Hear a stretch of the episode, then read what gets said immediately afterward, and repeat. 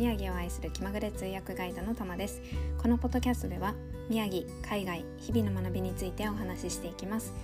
皆さん今日はいかがお過ごしでしょうか、えー、ポッドキャストの更新が遅く遅くなった、うん、空いてしまったんですけれども、うん、その間にも聞いてくださってる方が結構いらっしゃって私は本当にありがたいなと思っております。ありがとうございます。で、まあ、4月に入ってからですねちょっとサポートしている飲食店の方で新しいプロジェクトを始めようっていうことで、うん、ちょっとわたわたとしておりました。で4月の2日からラマダンっていうあのムスリムの方たちがやっている断食があるんですけども、まあ、それをねちょっと断食チャレンジしようかなと思って、うん、あのやっているんですけれども今日、収録しているこの4月6日は4日目に当たるんですけど4日目はですね結構楽に、うん、あの断食時間を終えました。はい、で3日目はうん、結構辛かったなっていう感じで水を飲みたいなと思っていた感じですねちょっとこれから1週間2週間経ってどうなるかっていうのはまたあのここのポッドキャストとかでもシェアしていこうかなと思っています。で前置きが長くなりましたが今日はですねあの読んだ本から学んだことを一つシェアしようかなと思っています。でそれがですね雑用って呼ばれるものは仕事の中にはなくて自分の心が雑にしているだけっていうことですね。うん、でこれをこの一文をね本で読んだ時にはって思ってそうあのー、ちょっとこれはシェアしたいなと思いました。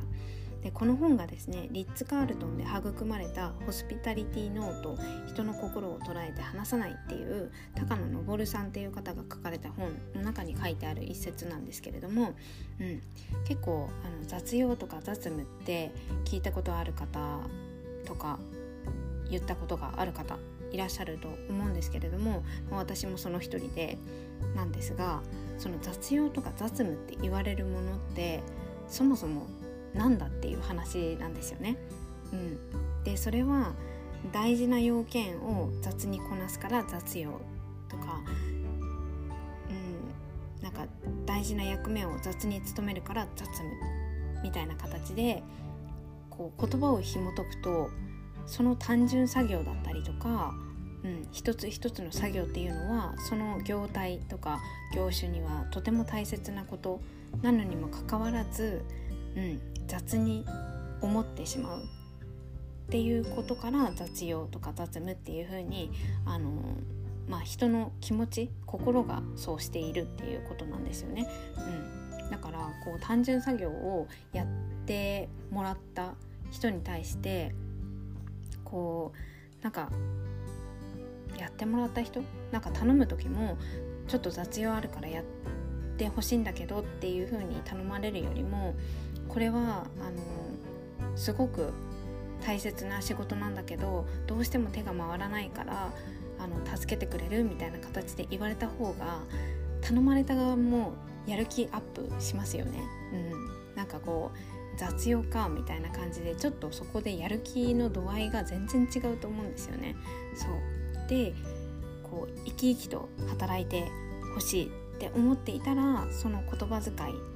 ていうところも気をつけなきゃいけませんよっていうようなことが書いてありました。で、まあ、やってもらったらね、あのー、まあ、この単純な作業で大変だったでしょうみたいな形で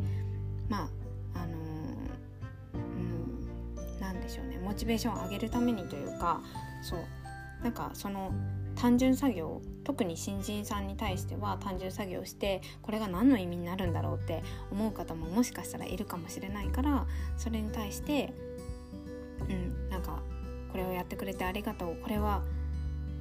この仕事でどういうふうに大切なのかとか、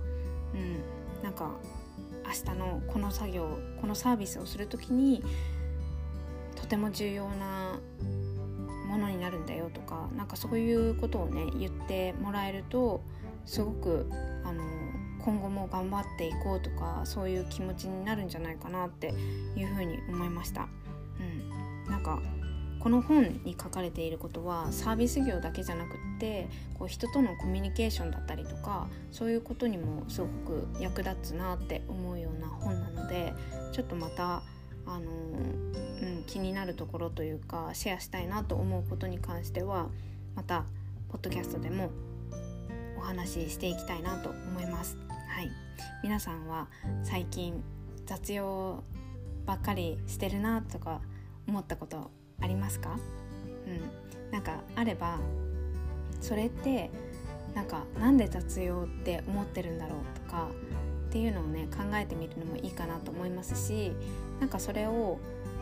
この作業はどういう時に大切なんだろうとか、うん、その作業をすることによって何につながっていくかとかそういうことを考えればその雑用っていう言葉ってもう頭から消えるんじゃないかなって思います。はいということで今日は自分の心が雑にしているだけかもしれないっていうお話をしました。はい最後まで聞いてくださってありがとうございました。質問や感想などがあれば LINE 公式から送っていただけると嬉しいです。では今日も一日深呼吸をして心楽しく過ごしましょう。ではまた。バイ。